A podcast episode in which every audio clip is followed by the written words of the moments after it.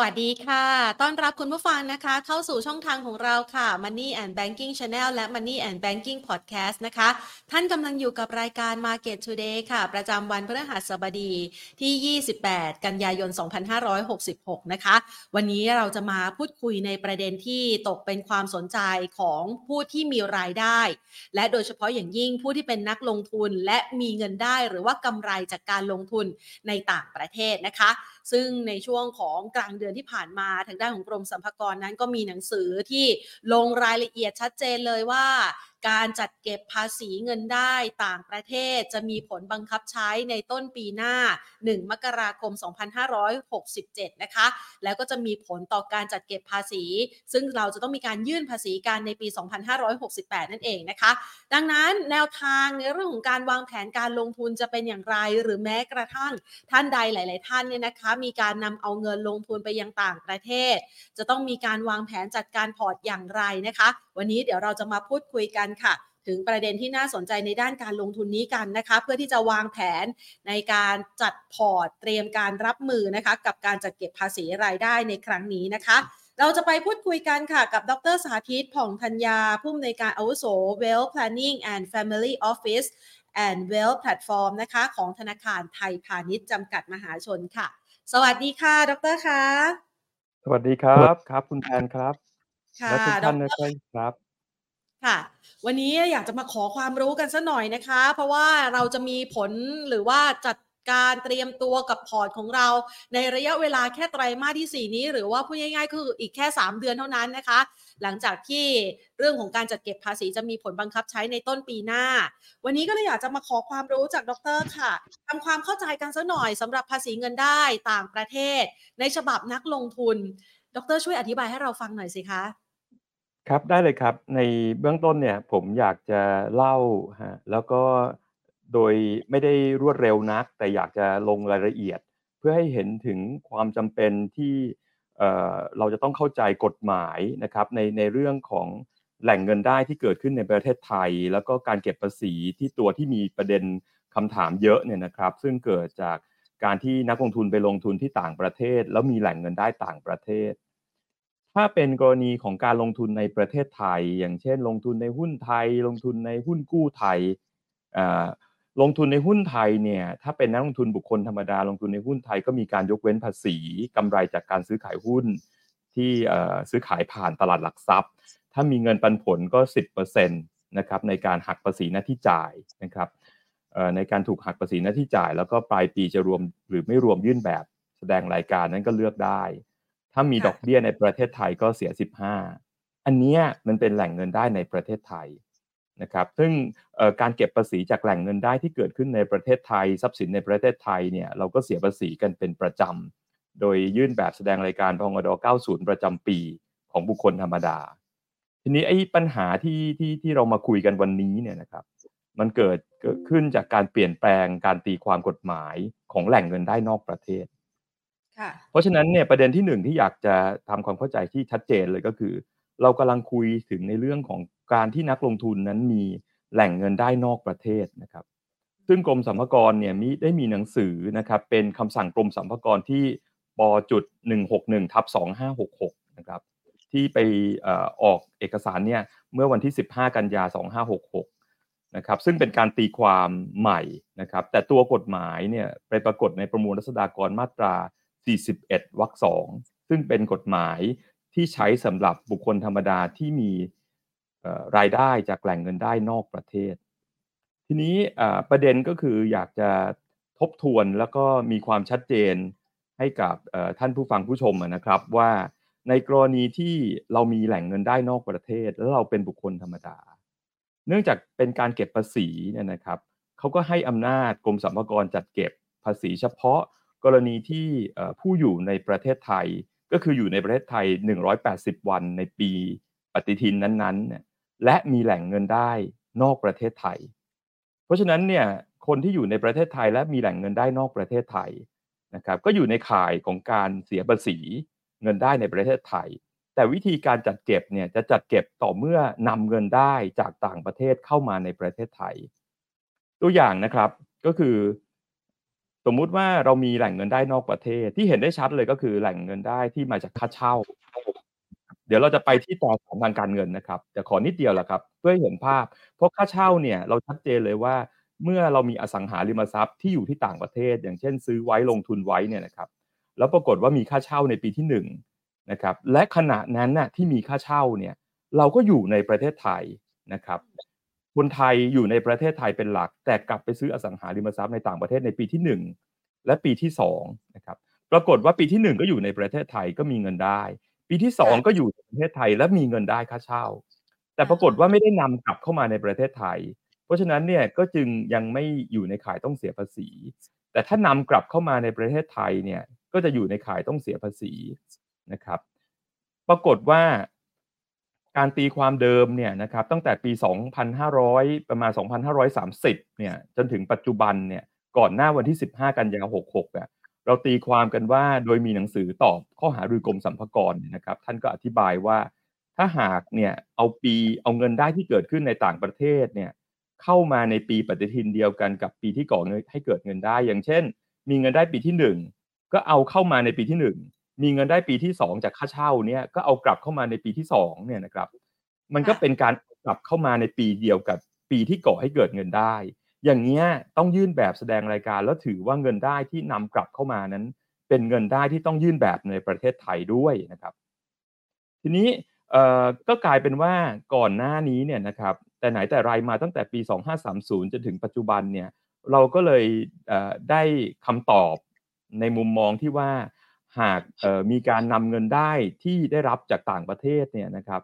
และนำข้ามปีปฏิทินเนี่ยอย่างเช่นเงินได้ที่เกิดขึ้นในปีที่ 1 เอากลับเข้ามาในปีที่2เนี่ยพอเอากลับเข้ามาในปีที่ 2 มันคนละปีกับปีที่ก่อให้เกิดเงินได้ปีที่ 1 อย่างเงี้ยแสดงว่าปีที่ 2 ก็ถือว่าเงินได้ที่ได้เอากลับเข้ามานั้น ไม่ต้องมารวมเสียภาษีไทย พอไม่ต้องรวมเสียภาษีไทยเนี่ยนะครับเท่ากับว่าในปีที่2เนี่ยเราก็ไม่ต้องยื่นแบบแสดงรายการ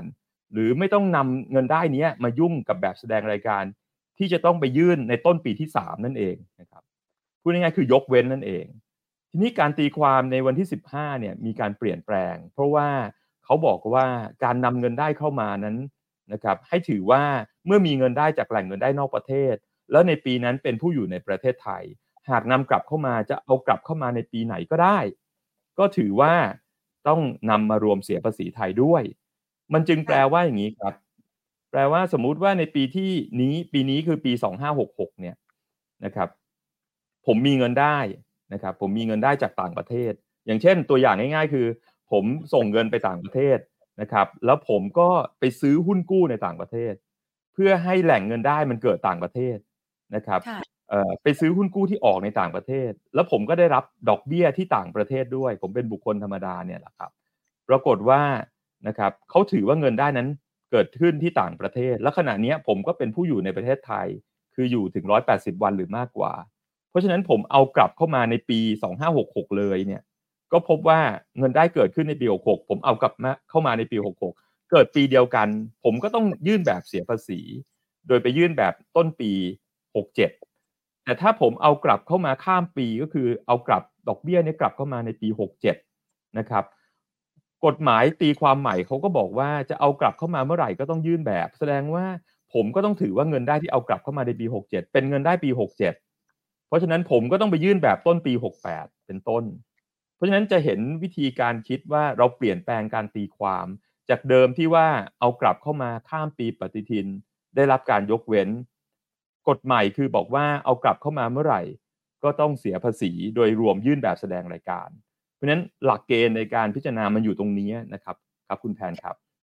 ค่ะกลายเป็นว่าตอนนี้ไม่ว่าจะเข้ามาตอนไหนก็คือถูกจัดเก็บภาษีรายได้ทั้งนั้นนะคะ แถมถ้าหากว่าใครเนี่ยมีรายได้อยู่ในประเทศ อัตราภาษีก็จะต้องบวกทบเพิ่มขึ้นไปด้วยใช่ไหมคะ ใช่ครับมันนั้นมันก็เลยกลายเป็นว่าเวลาเรายื่นแบบแสดงรายการปกติเนี่ยประจำปีเนี่ยนึกนึกนึกภาพนะครับ สมมุติว่าเรากำลังบอกว่าเราอยู่ในปี 2566 นะครับ ปกติเวลาเราเสียภาษีบุคคลธรรมดาเนี่ยเราต้องเอาเงินได้ของปี 2566 มารวมยื่นแบบนะครับเวลาเรากรอกแบบส่วนใหญ่เราก็เอาเงินได้ในประเทศไทยมารวม แต่ถ้าในปี 66 เนี่ยเรามีการนำเงินได้เข้ามาในประเทศไทย เราก็ต้องดูว่าเงินได้ที่เอาเข้ามาในประเทศไทยเนี่ยเป็นเงินได้ที่ต้องเสียภาษีหรือเปล่า ถ้าเอาเข้ามาในประเทศไทยในปี 66 เนี่ยมันก็มีหลักเกณฑ์ที่ว่าเนื่องจากกฎหมายใหม่เนี่ยเป็นการตีความตามหลักใหม่จะเกิดขึ้นเมื่อนำเข้ามาตั้งแต่วันที่1 มกราคม 67 ไม่ได้ใช้กับการนำเข้ามาในปี 66 ก็เลยกลายเป็นว่าเราต้องดูว่าถ้านำเงินได้จากต่างประเทศเข้ามาในปี 66 เนี่ยนะครับ เราจะต้องดูว่าการตีความยังใช้หลักเกณฑ์เก่าได้อยู่ในการนำเงินได้เข้ามาปี 66 นะครับ ก็เลยต้องไปใช้หลักเกณฑ์เก่า แต่หลักเกณฑ์เก่าบอกว่า ถ้านำเงินได้ที่เกิดขึ้นมาจากต่างประเทศในปีปฏิทินเดียวกันกับปีที่ก่อให้เกิดเงินได้ ต้องรวมยื่นแบบ เราก็ต้องกลับไปคิดว่าเอ๊ะเงินได้ที่เราเอากลับเข้ามาในปี 66 ปีนี้เนี่ย มันเป็นเงินได้ที่เกิดขึ้นในปี 65 หรือเปล่า ถ้าเป็นเงินได้ที่เกิดในปี 65 หรือ 64 เนี่ย เราเอาเอากลับเข้ามาในปี 66 เนี่ยนะครับ อย่างนี้เรายังคงได้รับการยกเว้นในการในการยื่นแบบแสดงรายการของปี 66 ได้อยู่ ตามหลักเกณฑ์เดิมเนี่ยที่มีอยู่ตั้งแต่ก่อน 15 กันยา 66 ดังนั้นเนี่ยนะครับ การนำเงินได้จากต่างประเทศ หรือเงินเอ่อหรือสินทรัพย์จากต่างประเทศเข้ามา แล้วก็ในสินทรัพย์นั้นน่ะอาจจะเป็นลักษณะที่เกิดจากการที่มีเงินได้ผสมอยู่ในตัวนั้นเนี่ยนะครับเอากลับเข้ามาในปี 66เนี่ยนะฮะจะต้องดูด้วยว่านะครับมีส่วนไหนต้องยืรวมยื่นแบบ และส่วนไหนไม่ต้องรวมยื่นแบบ เพราะว่าถือว่าเป็นเงินได้ที่เกิดขึ้นก่อนปี 66 นั่นเองนะครับ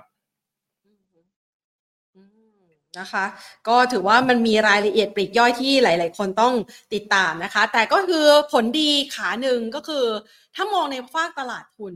มันน่าจะมีเม็ดเงินจำนวนหนึ่งที่เร่งกลับเข้ามาในช่วงเวลา 3 เดือนจากนี้ใช่ไหมคะแต่ในขณะเดียวกันผู้ที่มีเงินได้ต่างประเทศเองที่จะต้องเร่งเอากลับเข้ามาตรงนี้ด้วย ตรงนี้เองเนี่ยดรก็แนะนำให้มีการบริหารจัดการที่จะต้องเร่งเอากลับเข้ามาในช่วงเวลา 3 เดือนนี้ด้วยใช่ไหมคะ ใช่ครับเออคือคือผมผมก็ไม่ได้เอ่อเอ่อต้องต้องดูแต่แต่ละกรณีไป เราเราเราไม่ได้อ่ามีคำอธิบายหรือคำเชิญชวนว่าจะต้องนำกลับโดยทันที แต่ว่าวิธีคิดของมันก็คือจะต้องดูประเภทของเงิน แล้วก็เอ่อความมั่นใจว่าเงินได้ที่จะนำกลับเข้ามาในปี 2566 เพื่อได้เพื่อยังคงได้รับเอ่อการตีความตามหลักเกณฑ์เดิมเนี่ยนะครับ มันทำได้จริงหรือเปล่า ผมยกตัวอย่างนะครับนะครับ ผมคุณทำเอ่ออย่างนี้สมมุตินะฮะสมมุติว่านะครับ ในปีที่ผ่านมาเนี่ยนะครับ ปีผ่านๆมาเนี่ย เอาเป็นว่าปีปีหกสามหกสี่และหกห้าเรามีเงินได้นะฮะในต่างประเทศ แล้วในปีหกสามหกสี่หกห้าเนี่ย เราก็เป็นผู้อยู่ในประเทศไทยทั้งสามปีนะครับ เงินได้ที่เกิดขึ้นเนี่ยคือยกตัวอย่างค่าเช่าเนี่ย จากอสังหาริมทรัพย์ต่างประเทศเนี่ยมันจะเห็นง่าย แต่ถ้ายกตัวอย่างของหุ้นกู้เนี่ยก็พบว่าสมมุติเราไปซื้อหุ้นกู้ตั้งแต่ปี 2563 แต่เป็นหุ้นกู้ต่างประเทศนะครับ เป็นหุ้นกู้ต่างประเทศคือ เป็นผู้ออกก็อยู่ต่างประเทศ จดทะเบียนก็เป็นหุ้นกู้ต่างประเทศอย่างแท้จริงเนี่ยแล้วเราได้รับดอกเบี้ยมาตลอดตั้งแต่ปี 63 64 65 นะครับก็พบว่าไอ้ดอกเบี้ยทั้ง 3 ปีนั้นเนี่ยนะครับรวมถึงค่าเช่าที่เกิดขึ้นในปี 63 64 65 เนี่ย หลังจากที่เรารวมค่าเช่ารวมดอกเบี้ยทั้งหมดเนี่ยนะครับเราสามารถนำกลับเข้ามาในประเทศไทยในปี 66 ได้จากเงินทั้ง 3 ก้อนนี้เลย ทั้ง 3 ปีนั้นเลย เนื่องจากว่าปี 66 เนี่ยจะถือว่าเป็นการข้ามปีปฏิทิน จากปีที่ก่อให้เกิดเงินได้ในปี 63 64 65 อย่างนี้เห็นภาพไหมครับ เห็นภาพชัดค่ะ แต่ว่ามันมีประเด็นว่านะครับ ถ้าสมมุติว่าผมก็ยังถืออสังหาริมทรัพย์นั้นอยู่ ผมก็ยังถือหุ้นกู้ตัวนี้อยู่ที่เป็นหุ้นกู้ต่างประเทศ หรือเป็นหุ้นสามัญต่างประเทศก็ได้ที่เขาจ่ายปันผลนะครับ ก็จะพบว่าถ้าเขาจ่ายดอกเบี้ยจากหุ้นกู้หรือจ่ายค่าเช่าให้เราเนี่ยนะครับ และนะครับมันเป็นค่าเช่าของปี 2566 ที่เขาจ่าย และมันเป็นดอกเบี้ยของปี 2566 ที่เขาจ่าย เกิดเราเอากลับเข้ามาด้วยเนี่ยนะฮะเราเอาค่าเช่าส่วนของปี 66 ดอกเบี้ยปี 66 กลับเข้ามาในปี 66 คือเอากลับเข้ามาปลายปีคือช่วงเนี้ยนะครับ เราก็พบว่าอย่างเงี้ยเราต้องรวมยื่นแบบเสียภาษี เพราะถือเป็นเงินได้ของปี 66 สมมุติว่าในปี 66 เรามีเงินได้ในประเทศไทยจากเงินเดือนด้วยสมมุตินะครับ เราก็ต้องรวมเงินเดือนในประเทศไทย รวมดอกเบี้ยที่ได้จากต่างประเทศ รวมค่าเช่าที่ได้จากต่างประเทศ รวมอยู่ในแบบแสดงรายการเดียวกันเนี่ยแหละครับแล้วไปยื่นแบบต้นปี 67 นั่นเองนะครับ เพราะฉะนั้นการ recommend หรือการแนะนำให้นักลงทุนเนี่ยนะครับที่ลงทุนในตราสารต่างประเทศเนี่ยเอาเงินได้กลับเข้ามาเลยในปี 66 เนี่ยคำตอบก็คือโดยโดยหลักการก็ดูเหมือนกับว่าทำได้บางส่วน โดยเฉพาะส่วนที่มั่นใจว่าเป็นเงินได้เกิดขึ้นก่อนปี 2566 แต่ถ้าเป็นเงินได้ที่เกิดในปี 2566 เอากลับเข้ามา ก็จะต้องรวมอยู่ในแบบแสดงรายการและยื่นแบบต้นปี 2567 นั่นเองนะครับ ค่ะซึ่งในส่วนของ 66 เนี่ย ยังไงก็ถ้าหากเอาเข้ามาปีนี้ โดนจัดเก็บภาษีรายได้อย่างแน่นอนนะคะ ส่วนตั้งแต่ปี 65 หลังจากนั้นเป็นต้นไปเนี่ย เอาเข้ามาปีนี้ก็ถือว่ายังทันนะคะ ในกรณีนี้เนี่ยนะคะ มันสามารถใช้ในรูปแบบคุณผู้ชมสอบถามเข้ามานะบอกว่าใช้ในรูปแบบของเงินเดือนก็ได้ด้วยใช่ไหมคะ คิดในหลักการเดียวกันใช่ไหมคะคือคืออย่างนี้ครับ คืออ่าผมอธิบายเพิ่มเติมอีกนิดนึงนะครับ คือเวลาเราเสียภาษีเงินได้บุคคลธรรมดาเนี่ยมันจะต่างจากระบบบริษัทอยู่ค่อนข้างมากนะครับ บุคคลธรรมดาเนี่ยเราเสียภาษีถ้าเป็นแหล่งเงินได้ในไทยเนี่ยเราก็ยื่นแบบเป็นประจำทุกปีถูกไหมครับ แต่ว่าถ้าเป็นแหล่งเงินได้ต่างประเทศเนี่ยนะครับเราถือว่านะครับเราจะดูก็ต่อเมื่อว่าเขาอยู่ในประเทศไทยในปีที่ก่อให้เกิดเงินได้ แต่เสียภาษีเมื่อไหร่คำตอบคือเสียเมื่อเอากลับเข้ามาในประเทศไทย ราะฉะนั้นมันจะมีลักษณะของการสะสมเงินได้เกิดขึ้นได้นะครับ อย่างเช่นเรายกตัวอย่างนะครับ เหมือนเดิมก็คือ ปี 2563 2564 2565 เราสะสมเงินได้ที่เกิดขึ้นในต่างประเทศนะครับสามปีติดต่อกันนะครับ แต่เราไม่ได้เอากลับเข้ามาในประเทศไทยเลย เพราะฉะนั้นเรายังไม่ต้องเสียภาษีไทย แต่เราเอากลับเข้ามาในปี 2566 เราได้รับยกเว้นตามแตนตีความเดิม แต่ละถ้าเราไม่ได้เอากลับเข้ามาในปี 66 นะจินตนาการว่าเราเอากลับเข้ามาต้นปี 67 หรือไปในปี 67 เป็นต้นไปเนี่ยซึ่งมันเป็นเงินได้ที่เกิดขึ้นตั้งแต่ปี 63 64 65 มันจะเกิดอะไรขึ้นคำตอบก็คือ เราจะต้องเอาเงินได้ที่เกิดขึ้นพวกนั้นน่ะมารวมยื่นแบบแสดงรายการตามประเภทเงินได้ อย่างเช่น ถ้าค่าเช่าก็ถือว่าเป็นเงินได้ประเภทที่ 5 ถ้าเป็นเรื่องของดอกเบี้ยก็เป็นเงินได้ประเภทที่ 4 นะครับ เงินเดือนนั้นถือเป็นเงินได้ประเภทที่ 1 ปกติเนี่ยนะครับเเราจะเห็นว่าความแตกต่างระหว่างประเภทเงินได้เนี่ยมันก็จะทำให้การเสียภาษีเนี่ยนะครับไปกรอกในแบบแสดงรายการแตกต่างกัน เงินได้ในประเทศไทย ถ้าเป็นเงินเดือนเราก็กรอกช่องที่ 1 เป็นเงินได้ประเภทที่ 1 เงินได้ต่างประเทศต้องดูประเภทเงินได้ครับ ว่าเราได้เงินได้ประเภทที่ 2 ประเภทที่ 4 ประเภทที่ 5 หรือประเภทไหน ก็มากรอกในช่องเงินได้นั้นๆ นั่นเองนะครับนะ แต่จะพบว่าสิ่งที่ความยากเกิดขึ้นก็คือ ปกติในประเทศไทยเนี่ยเวลาเราได้รับเงินได้เนี่ยมันจะมีการหักภาษีหน้าที่จ่าย เพราะผู้จ่ายก็มักจะอยู่ในประเทศไทย แต่เวลาเราได้รับเงินได้จากแหล่งเงินได้ต่างประเทศเนี่ยมันอาจจะไม่ได้มีการหักภาษีอ่าหรืออาจจะมีการหักภาษีก็ได้ แต่ว่ามันไม่ได้ใช้กฎหมายไทย เพราะมันไปดูที่กฎหมายต่างประเทศนะครับ ปกติเวลาลงทุนในสินทรัพย์ทางการเงินต่างประเทศเนี่ย นักลงทุนเนี่ยหลายท่านก็จะเลือกประเทศที่มีอัตราภาษีน้อย หรือเงินปันผลดอกเบี้ยจากการลงทุนเนี่ยได้รับการยกเว้นภาษีนะครับ ก็จะพบว่าเงินที่ได้รับพวกนั้นน่ะมันไม่ได้มีระบบการหักภาษีหน้าที่จ่ายเลย เวลาเอากลับเข้ามาในประเทศไทยเนี่ยกฎหมายของกรมสรรพากรในทุกวันนี้เนี่ยก็ไม่ได้ใช้หลักเเรื่องของหักหักภาษีหน้าที่จ่ายในประเทศไทยกับแหล่งเงินได้ต่างประเทศ ทำให้เวลาเอาแหล่งเงินได้ต่างประเทศพวกนี้เข้ามาเนี่ยไม่ว่าจะเป็นค่าเช่า ดอกเบี้ย เงินปันผลเนี่ยเราจะต้องรวมเสียอัตราก้าวหน้าหมดเลยนะครับไม่ได้ใช้ระบบ 10% 15%หรือระบบอะไร มันก็เลยไม่มีหักหน้าที่จ่ายเพราะนั้นจะเป็นการรวมในอัตราก้าวหน้า ซึ่งแปลว่าหากใช้อัตราก้าวหน้านั้น ก็ขึ้นอยู่กับฐานภาษีของแต่ละคนนะครับ ทีนี้เมื่อกี้คุณแพมถามถึงว่าเงินเดือนที่เราได้รับจากการโอนจากต่างประเทศรวมด้วยหรือเปล่าเนี่ยผมตอบอย่างนี้แล้วกันนะครับ จะสังเกตเห็นว่านะครับปกติเนี่ยเวลาเราทำงานที่ไหนเนี่ยเราก็มักจะได้รับเงินเดือนที่นั่นแหละนะครับ แต่ในกรณีที่ผมยกตัวอย่างนะครับว่าในปี 63เนี่ยผมเดินทางไปต่างประเทศแล้วผมก็ทำงาน ถูกไหมฮะผมทำงานในปีหกสามหกสี่หกห้าในต่างประเทศสามปีผมทำอยู่ต่างประเทศหมดเลยนะฮะในต่างประเทศเนี่ยผมก็เสียภาษีประเทศเขาไปเรียบร้อยแล้วจะประเทศอะไรก็แล้วแต่นะครับแต่สังเกตดูว่าทริคของมันก็คือปีหกสามหกสี่หกห้าเนี่ย ผมตัวอยู่ในประเทศไทยหรือเปล่าล่ะถึงร้อยแปดสิบวันหรือเปล่าคำตอบคือผมไม่ได้อยู่ในประเทศไทยถึงร้อยแปดสิบวันหรอก ผมอยู่ในต่างประเทศอยู่สามร้อยวัน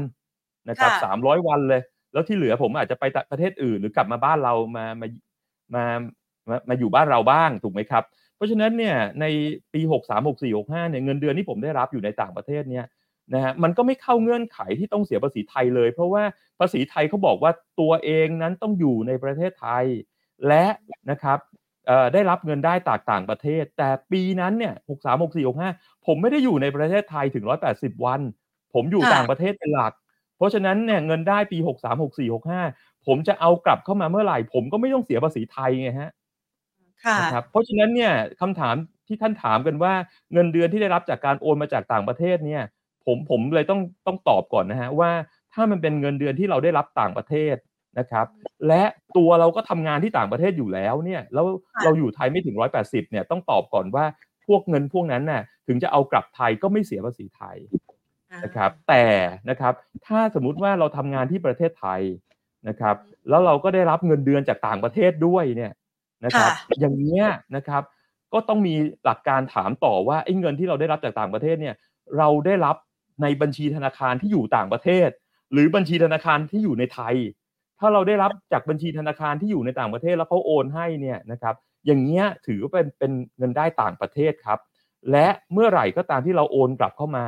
เราก็ต้องรวมยื่นแบบ เพราะเข้าองค์ประกอบการอยู่ในประเทศไทย 180 วัน แล้วโอนเงินได้ต่างประเทศเข้ามา มันค่อนข้างที่จะมีความซับซ้อนและรายละเอียดพอสมควรเห็นภาพไหมครับ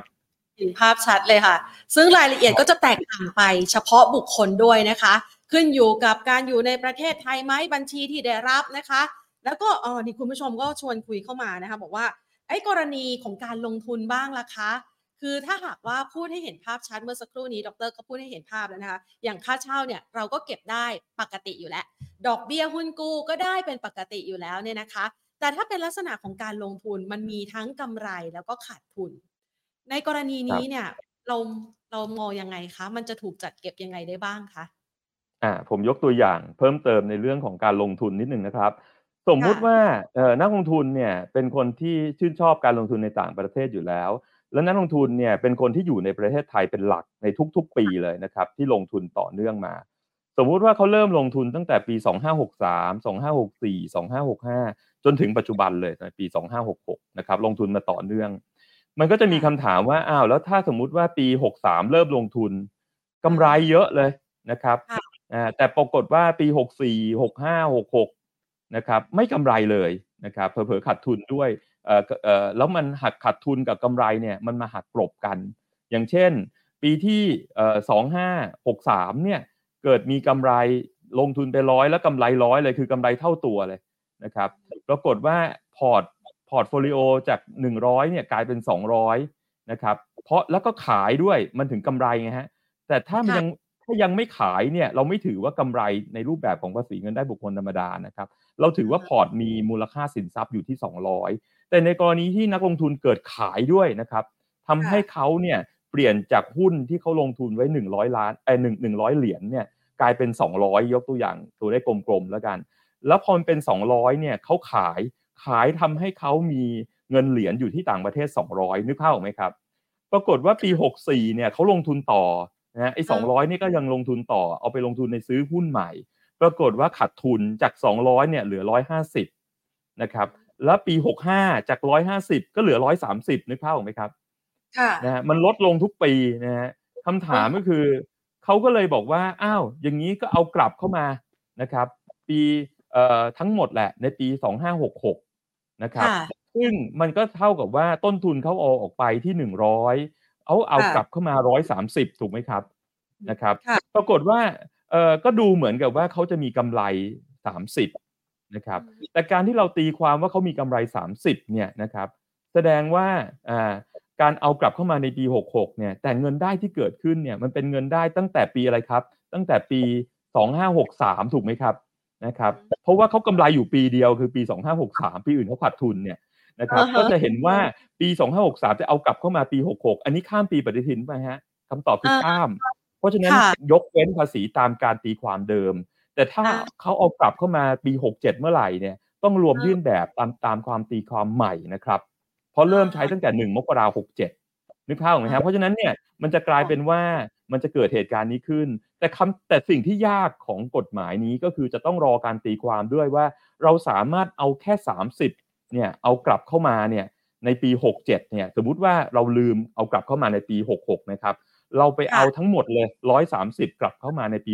67คำถามก็คือในทางกำไรเนี่ยในในมุมมองนักลงทุนเนี่ยมันเหมือนกับกำไรแค่30นะฮะเพราะว่าเอาออกไปในปี63เนี่ยเอาออกไปร้อย นะครับเอากลับเข้ามาก็คือ130ก็เหมือนกำไรแค่30เพราะฉะนั้นการยื่นแบบก็ควรจะยื่นแบบ30ถูกไหมครับใช่ค่ะแต่มุมมองของเรื่องนี้เนี่ยนะครับเราต้องการแตนตีความ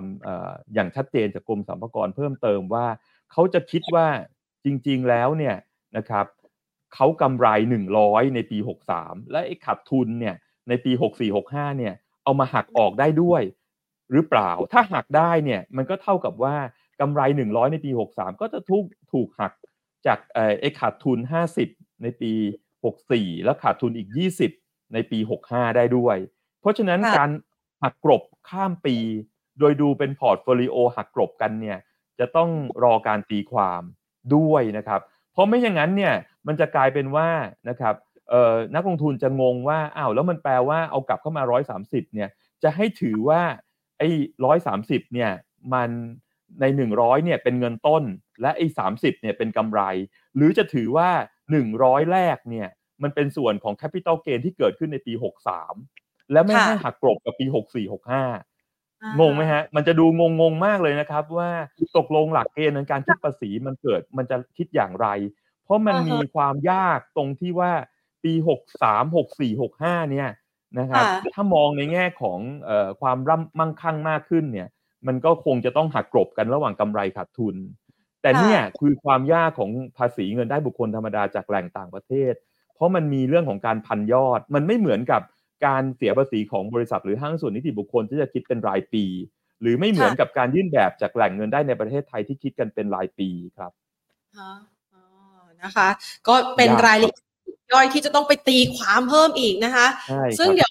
การหารือกับหน่วยงานที่เกี่ยวข้องเพื่อที่จะจัด เกณฑ์เงื่อนไขต่างๆ ให้ชัดเจนมากยิ่งขึ้นนะคะ แต่แน่นอนแล้วล่ะว่าเงินได้ที่เกิดขึ้นในต่างประเทศมันจะมีผลบังคับใช้ต้นปีหน้านะคะ ดังนั้นคนที่ลงในต่างประเทศล่ะคะด็อกเตอร์ เราจะแนะนำเขาในการจัดการยังไงดี เพราะว่าพอไปลงทุนต่างประเทศบางทีก็ขาดทุนอัตราแลกเปลี่ยน บางปีอาจจะมีขาดทุนบ้าง บางปีอาจจะมีกำไรมหาศาลนะคะ แล้วพอปีหน้าเราจะต้องเจอภาษีด้วย ตรงนี้เองเนี่ยมันอาจจะต้องมีการ ประเมินแผนในเรื่องของการลงทุนใหม่ด้วยหรือเปล่าคะครับวิวิในในเวลาที่เราลงทุนในต่างประเทศเนี่ยเราไปด้วยหลายเครื่องมือหรือหลายรูปแบบนะครับเพราะฉะนั้นแต่ละแบบเนี่ยมันบริหารจัดการแตกต่างกันนิดหนึ่งนะครับ ตัวอย่างก็คือสมมุติว่าเราไปลงทุนต่างประเทศในนามบริษัทไทยนะครับ ไม่ใช่บุคคลธรรมดาในในในวันนี้ที่เราคุยกันเนี่ยอันนี้เขาบริหารตามตามแบบเดิมอยู่แล้ว เพราะว่าเขาคิดภาษีเป็นรายปีนะครับ เพราะ การลงทุนของบริษัทไทยในต่างประเทศเนี่ยเขาไปลงทุนแล้วถ้ามีกำไรเขาก็รวมเสียภาษีไทยปกตินะครับ แต่ถ้าเป็นบุคคลธรรมดา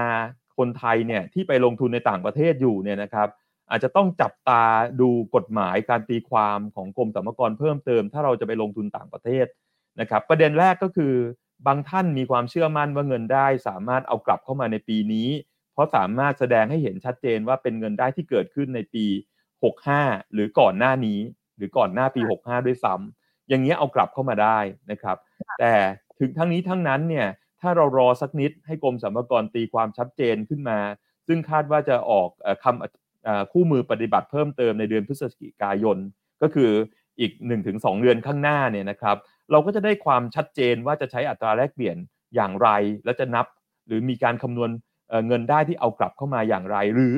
เงินได้ที่เราเอากลับเข้ามาเนี่ยเรามั่นใจเลยว่ามันยกเว้นเพ ราะว่ามีคำอธิบายที่ชัดเจนมากขึ้น แล้ววิธีการในการคิดต้นทุนเนี่ยจะชัดเจนมากขึ้น ว่าเงินที่เอากลับเข้ามาส่วนไหนเป็นเงินได้ ส่วนไหนเป็นเอ่อส่วนไหนเป็นเงินต้น ส่วนไหนเป็นกำไร ส่วนไหนเป็นดอกเบี้ย ส่วนไหนเป็นปันผล หรือส่วนไหนเป็นเป็นเงินได้ค่าเช่านะครับมันจะมีความชัดเจนมากขึ้นนะครับแต่สำหรับนักลงทุนที่จะออกเอาเงินออกไปลงทุนใหม่ในวันนี้เนี่ยนะครับมันก็ต้องถามว่านะฮะถ้าเราเอาออกไปลงทุนแล้วเนี่ยนะครับ เราจะเอาออกไปทันทีเลยนะครับเราก็อาจจะรอสักนิดให้กับหลักการของกรมสรรพากรที่เขาจะออกมาในอีกเดือนสองเดือนนี้เขาจะตอบว่ายังไง เรามีความเชื่อนะครับหลังจากที่ได้ฟังได้ฟังข่าวมาตลอด เรามีความเชื่อว่า ถ้าหากจะเก็บภาษีจากแหล่งเงินได้ต่างประเทศเนี่ยมันควรจะมีอัตราที่ใกล้เคียงกับแหล่งเงินได้ในไทย นะครับอย่างเช่นแหล่งเงินได้ในไทยเนี่ยเรามีการเสียประประมาณว่าเงินปันผลเสียสัก 10%นะครับดอกเบี้ยเสียสัก 15%ของของตัวดอกเบี้ย เพราะฉะนั้นถ้าเราไปลงทุนในต่างประเทศแล้วเรามีการเสียภาษีที่อัตราใกล้เคียงกันนี้ เราก็อาจจะคิดว่ามันก็น่าสนใจ เพราะว่าในต่างประเทศเนี่ยเอ่อมันอาจจะมีเครื่องมือทางการเงิน หรือมีตัวสินทรัพย์ต่างประเทศที่น่าสนใจเอ่อในการลงทุนแล้วมีศักยภาพในการเติบโต นะครับแล้วบางตัวในประเทศไทยเนี่ยยังยังยังไม่มีก็เป็นเป็นได้นะครับก็จะเป็นอย่างนั้น เพราะฉะนั้นการเตรียมตัวจะต่างกันระหว่างคนที่ออกไปลงทุนในนามของนิติบุคคล หรือบุคคลธรรมดานั้นคำคำคำตอบที่อาจจะดูไม่ถูกใจนักลงทุนนะครับ ก็คือจะต้องรอนิดนึงนะครับ แต่ว่าเออมันก็เป็นคำตอบที่ถูกต้องที่สุด เพราะว่าหากเรารีบไปลงทุนแล้วเราออกไปในช่องทางที่ที่ที่ทางดังเรายังไม่ได้อ่านคำอธิบายเพิ่มเติมของกรมสรรพากรอีก1นถึงสเดือนข้างหน้านี้ นะครับเราก็อาจจะผิดพลาดหรือว่าเออแก้ไขไม่ทันนะครับผมครับค่ะ คือถ้าเป็นนักลงทุนเองก็รอข้อมูลให้ชัดเจนก่อนนะคะ ค่อยตัดสินใจการลงทุนที่กำลังจะเริ่มลงทุนใหม่ นะคะในขณะเดียวกันมันก็มีการตีความหลากหลายนะคะดร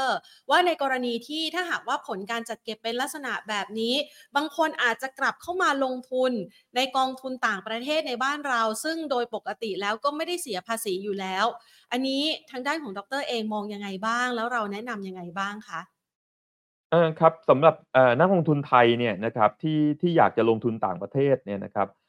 ที่เป็นบุคคลธรรมดานักลงทุนบุคคลธรรมดาเนี่ยนะครับ มันมันมีช่องทางในการที่ลงทุนที่ใกล้เคียงกับการลงทุนต่างประเทศโดยตรง แต่ยังถือว่าเป็นการลงทุนในประเทศไทยนะครับ ที่เมื่อกี้คุณแพมพูดถึง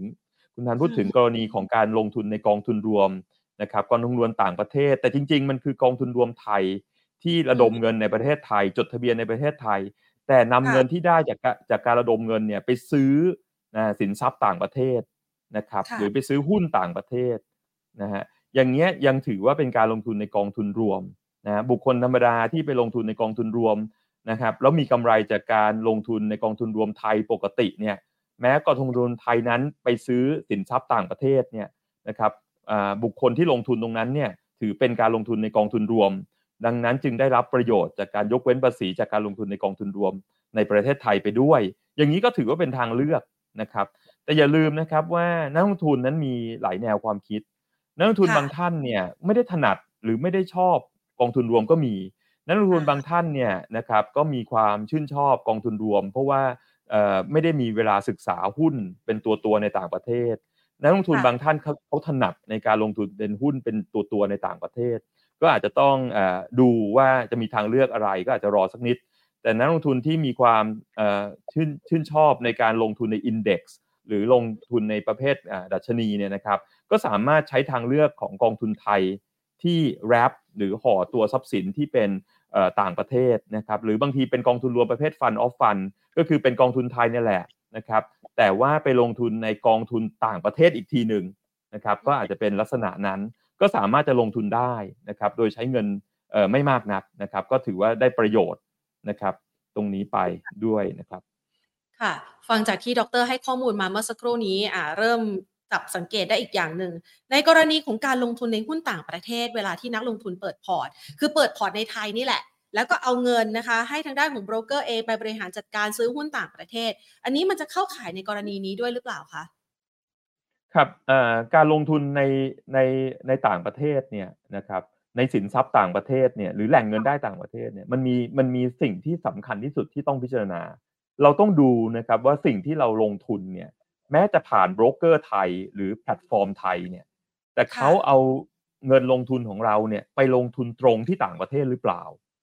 นะครับสิ่งที่สังเกตอย่างหนึ่งก็คือนะครับถ้าเขาเอาเงินเราเนี่ยไปลงทุนนะครับแล้วเขาแล้วเงินเราไปซื้อหุ้นตรงที่ต่างประเทศเลยเนี่ยนะครับ และเงินเราหลังจากการซื้อหรือเก็บไว้เนี่ยก็เก็บไว้อยู่ในต่างประเทศด้วย อย่างเงี้ยถือเป็นการลงทุน ต่างประเทศนะครับ ถือเป็นการลงทุนต่างประเทศสินทรัพย์ที่เราซื้อเป็นสินทรัพย์ต่างประเทศผมยกตัวอย่างหุ้นเป็นตัวตัวอย่างหุ้นในสหรัฐอเมริกาเนี่ยที่ก็มี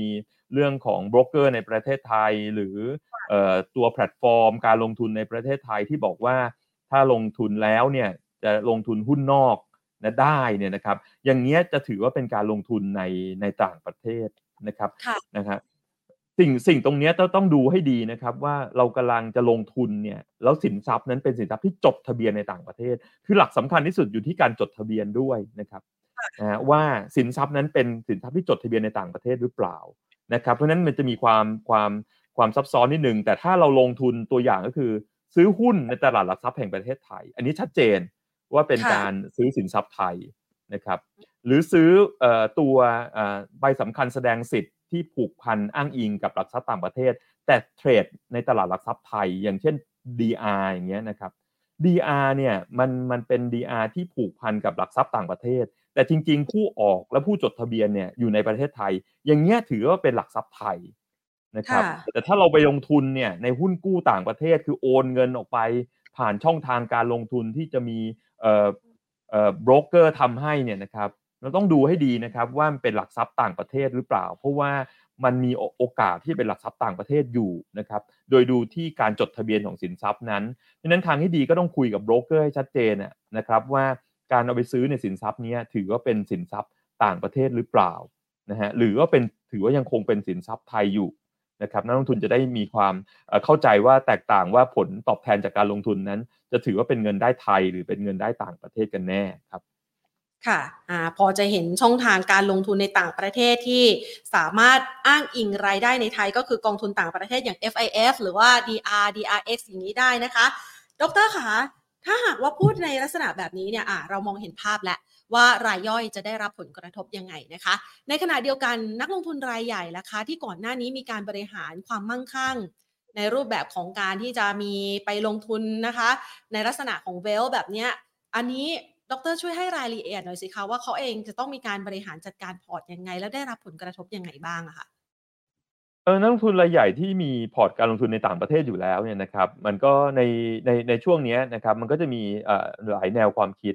แต่สิ่งที่ค่ะเป็นข้อเท็จจริงเนี่ยนะครับของตัวกฎหมายเนี่ยมันก็มีมันก็มีประมาณว่า ถ้าสมมุติว่านะครับนักลงทุนรายใหญ่เหล่านั้นเนี่ยสามารถแยกเงินได้ นะฮะสามารถแยกได้ว่าเป็นเงินได้ที่เกิดขึ้นอ่าหรือเป็นเงินส่วนที่เกิดขึ้นก่อนปี 66 นะครับ อย่างเช่นเป็นเงินได้ที่เกิดขึ้น เป็นการลงทุนที่มีผลสำเร็จ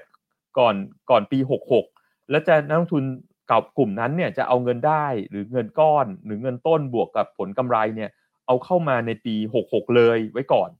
นะครับนักลงทุนรายใหญ่เหล่านั้นเนี่ยนะครับก็สามารถที่จะทำได้ แล้วได้รับประโยชน์จากการตีความเดิม คือได้รับการยกเว้นภาษีไปนะครับ เพราะว่าเป็นเงินได้ที่เกิดขึ้นก่อนปี 66 แต่ถ้าค่ะมีส่วนของเงินได้ที่ที่เราคิดว่ามันเป็นเงินได้ปี 66 เนี่ยนะครับ จะเอากลับเข้ามาในปี 66 คือปีเดียวกันเลยเนี่ย มันก็เป็นมันก็ต้องยอมรับว่ามันจะต้องมีการยื่นแบบนะครับ แต่การยื่นแบบเนี่ยเอ่อเนื่องจากว่ามันอาจจะมีการตีความของกรมสรรพากรเพิ่มเติมทำให้การยื่นแบบ หรือแบบแสดงรายการเปลี่ยนแปลงไปก็ต้องดูรอดูเอ่อ แนวทางของกรมสรรพากรที่จะออกภายในเดือนพฤศจิกายนของของปี 66 นี้ด้วยนะครับ ว่าจะออกมาหน้าตาเป็นลักษณะยังไงจะได้ปฏิบัติตัวถูกนะฮะเพราะฉะนั้นคำคำตอบในในเชิงตัวกฎหมายเนี่ยก็คงจะต้องแยกเงินออกเป็นสองก้อน ก้อนหนึ่งที่เอากลับเข้ามาได้ โดยมั่นใจว่าว่าก้อนนี้เอ่อไม่ไม่ไม่ถูกภาระภาษีไทย กับก้อนก้อนที่ถ้าเอากลับเข้ามาจะต้องมีภาระภาษีไทย อันนี้เป็นการแยก แล้วถ้าตัดสินใจว่าจะเอากลับเข้ามา มากน้อยเพียงไหนก็ก็ตัดสินใจได้ นักทุนบางท่านเนี่ยก็ยังคิดว่าจะถือลงทุนต่อไปนะครับ เพราะมีความเชื่อว่าถ้าลงทุนต่อไปในอนาคตเนี่ยผลตอบแทนจากการลงทุนในต่างประเทศเนี่ยก็ได้ค่อนข้างดีนะครับ แล้วเอากลับเข้ามาก็มีความมั่นใจว่าเดี๋ยวลักษณะของการปรับนโยบายทางภาษีเนี่ยมันอาจจะใกล้เคียงกับการเสียภาษีในประเทศไทยอยู่แล้วก็ก็คิดว่ายังยังยังมีความเห็นในทิศทาง แตกต่างกันระหว่างนักลงทุนบางกลุ่มนั้นบางกลุ่มเห็นว่าภาษีไทยอีกหน่อยก็คงจะปรับ ไม่ให้แพงมากนัก ไม่ใช่อัตราก้าวหน้าเหมือนกับตีความวันนี้ แต่บางกลุ่มก็คิดว่าเดี๋ยวเดี๋ยวอย่างนั้นก็ยังอยากจะลงทุนต่อไปยังไม่เอากลับ มันมันมีความคิดหลากหลายนะครับนะครับ เราได้เห็นแนวทางนะคะ หรือว่าในเรื่องของรายละเอียดของตัวจัดเก็บภาษีเงินได้ต่างประเทศที่กำลังจะมีผลบังคับใช้ในต้นปีหน้ากันไปแล้วนะคะ ทีนี้อยากจะให้ดรช่วยประเมินหน่อยค่ะ เราเห็นภาพนะคะว่ารายใหญ่รายย่อยได้รับผลกระทบยังไง แล้วก็อะไรจะเกิดขึ้นบ้าง นอกเหนือจากนี้มันยังมีผลกระทบอื่น ๆ ที่อาจจะตามมาด้วยหรือเปล่าคะดรมองว่ายังไงบ้างอะค่ะ ครับผมผมผมคิดว่ามันอาจจะมีผลกระทบอื่น ๆ ตามมาในแง่ที่ว่า มันอาจจะทำให้นักลงทุนเนี่ยนะครับต้องตัดสินใจในเรื่องของการพิจารณาวิธีการลงทุนที่ที่ที่มากขึ้น คือการเสียภาษีเงินได้ของบุคคลธรรมดาที่ผ่านมาจากการไปลงทุนต่างประเทศเนี่ยนะครับ ก็มีนักลงทุนหลายท่านได้ใช้การตีความที่ว่าไม่ถ้าหากมีเงินได้ในต่างประเทศแล้วเอากลับเข้ามาคนละปีปฏิทินกันเนี่ยได้รับการยกเว้น แต่ถ้าเกิดการปรับกฎหมายแล้วเนี่ยนักลงทุนหลายท่านก็คิดว่าอะ อย่างนั้นเขาไปใช้เครื่องมือของการตั้งบริษัทนะครับ ที่มีความถนัดหรือมองในเรื่องการลงทุนผ่านบริษัทไทยนะครับ แล้วก็มีการเสียภาษีประจำปีในในประเทศไทยอยู่แล้ว แม้จะลงทุนต่างประเทศก็ตามเนี่ยก็อาจจะทำได้นะครับ ซึ่งอัตราภาษีของบริษัทไทยก็คือร้อยละยี่สิบสำหรับแหล่งเงินได้ทั่วโลกนะครับนะครับ ที่ต้องมารวมยื่นแบบนะครับ แต่ก็ต้องดูนะครับว่า วิธีการนี้คุ้มค่าหรือเปล่า หรือนักลงทุนบางท่านเนี่ยก็อาจจะบอกว่า เอ้ยเขาสามารถที่จะคิดอีกโครงสร้างหนึ่งนะครับเขาสามารถจะส่งเงินออกไปต่างประเทศนะครับแล้วไปตั้งบริษัทนะครับแล้วลงทุนผ่านบริษัทต่างประเทศไปเลยนะครับเพราะว่าเป็นแหล่งที่ใช้เครื่องมือจากบริษัทต่างประเทศ ซึ่งความจริงแล้วเนี่ยเจ้าของก็คือคนไทยนั่นเองเนี่ยนะครับ ก็สามารถมีอีกทางเลือกหนึ่งคือตั้ง ตั้งบริษัทต่างประเทศนั่นเองนะครับ เพราะฉะนั้นมันจะมีหลายรูปแบบที่จะมีทางเลือกมากขึ้น หลังจากที่มีการเปลี่ยนแปลงข้อกฎหมาย อันนี้ก็เป็นข้อพิจารณาที่จะต้องวางแผนมากขึ้นนะครับ เพราะว่า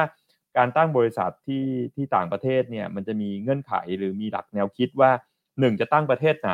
แล้วประเทศนั้นจะมีอัตราภาษีมากน้อยแค่ไหนนะครับแล้วมีข้อยุ่งยากไหมหรือมีค่าบริหารจัดการมากน้อยแค่ไหน อันนั้นก็จะเป็นอีกทางหนึ่งที่จะต้องพิจารณาประกอบด้วยนะครับ ค่ะอ่าอันนี้เป็นผลกระทบที่อาจจะเกิดขึ้นนะคะทำให้นักลงทุนไทยอาจจะมีการวางแผนอย่างละเอียดรอบคอบมากยิ่งขึ้น ทีนี้มาถึงคำแนะนำกันบ้างดีกว่านะคะ ใครหลาย ๆ คนบอกว่าอ่าถ้าหากว่าถูกจัดเก็บภาษีแบบนี้ อยากจะมองหาทางเลือกในการลงทุน หรือว่าวิธีการในการวางแผนการเงิน แต่ว่ายังคงอยากจะลงทุนในต่างประเทศอยู่ ดรมีคำแนะนํำยังไงบ้างคะ ครับเวลาเราเลือกผลิตภัณฑ์การลงทุนเนี่ยนะครับ เราบอกว่าผลิตภัณฑ์การลงทุนที่ที่เป็นในประเทศไทยเนี่ยนะครับ